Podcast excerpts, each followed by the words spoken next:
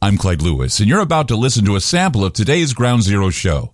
If you'd like to hear the podcast in its entirety, sign up at aftermath.media.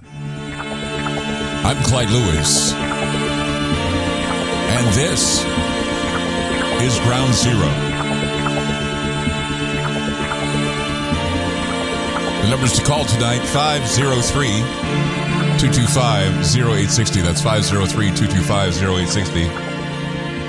So last night we were talking, you know, about the Super Bowl, of course, but we were talking about uh, the significance of the phoenix and rising from the ashes and being reborn, and all this symbolism about death and decay, and then the resurrection, and all these messages are being told that we may have to destroy the past, burn it if we have to, rebuild it, because we as humans only understand, I guess, the extremes. We have birth, we have death, and whatever happens in between is what you make of it. How you make of your time, what you make of your life. I mean, you're either defected with medicine or you're perfected in the future when you're designed like a toy. You become someone else's toy or someone else's robot or someone else's remote controlled monkey. But like it or not, the cliched future has shocked us into this reality a reality that we now fear is simulated, that has been augmented to take our minds off the fact that our extinction can be avoided with genetic engineering. But we have to also consider that genetic engineering can contribute to our demise as rogue scientists continue to throw out ethics in order to get a taste of what it is to be like God. Now, many years have gone by since we first were able to map the human genome. And at that time, we were all being subjected to a lot of predictive programming about the dangers and the obstacles that were already approximated to come with DNA and genetic sequencing. The Human Genome Project was launched in 1990. It was heralded as a significant scientific endeavor that would provide answers to some of the most vexing questions about how genetic makeup influences human health. However, beyond the benefits of the project, there were always that yeah, it was always that uh, slippery slope of knowing that in the future, technocratic dictatorship or scientific authority would somehow get hold of your DNA and misuse it, use it for experimentations and for uses in creating biological weapons, vaccines, cloning procedures, and other experimental procedures that we, we can't even foresee. Some of the work on the Human Genome Project was being done at the Cold Spring Harbor Labs in New York. This is the old station for experimental evolution and the eugenics records office that was all endowed with funds from the Rockefeller and Harriman families of 1910. It was originally dedicated to the scientific research of racial differences. But the Cold Spring Harbor Laboratory would hold secret meetings not unlike the Bilderberg Group, the Council on Foreign Relations, the Trilateral Commission, or even the World Economic Forum. At Banbury Center, meetings were about off the record discussions on molecular biology and human genetics and there were many medical and scientific luminaries and technocrats who would dictate science policy at these meetings. Alongside the physical science of genetic engineering, there was the idea of the social science of bioethics, the discipline which decides what is ethical medical practice and research. The bio, there was the bioethics committee that was established. Used to be uh, bioethics was uh, something that uh, was was considered first when it came to what we do with DNA.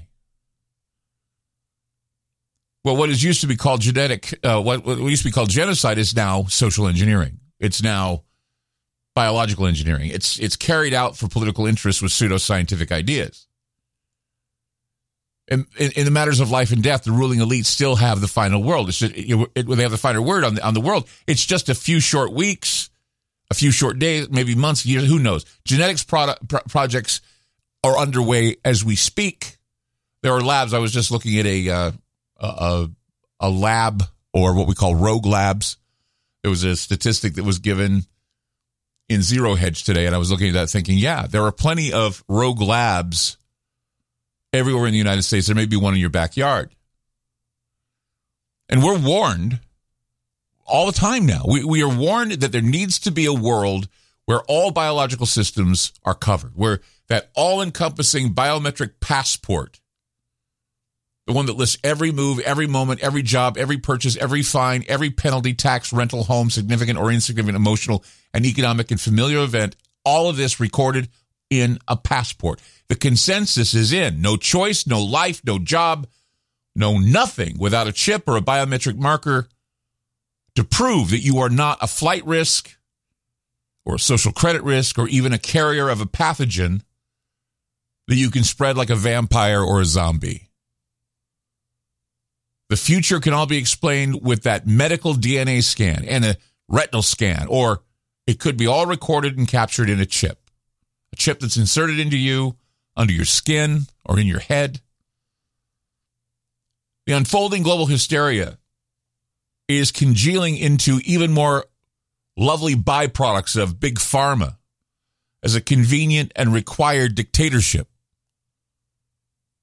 It comes in many forms. There are many offshoots. You, I mean, sure. I mean, the main functions of Western society are broken, and, and the paranoia is at a fever pitch right now. We're waiting for major events. We hear of this major event in the spring, something happening in the spring, probably around the Ides of March or maybe Beltane, and we're going to dread it.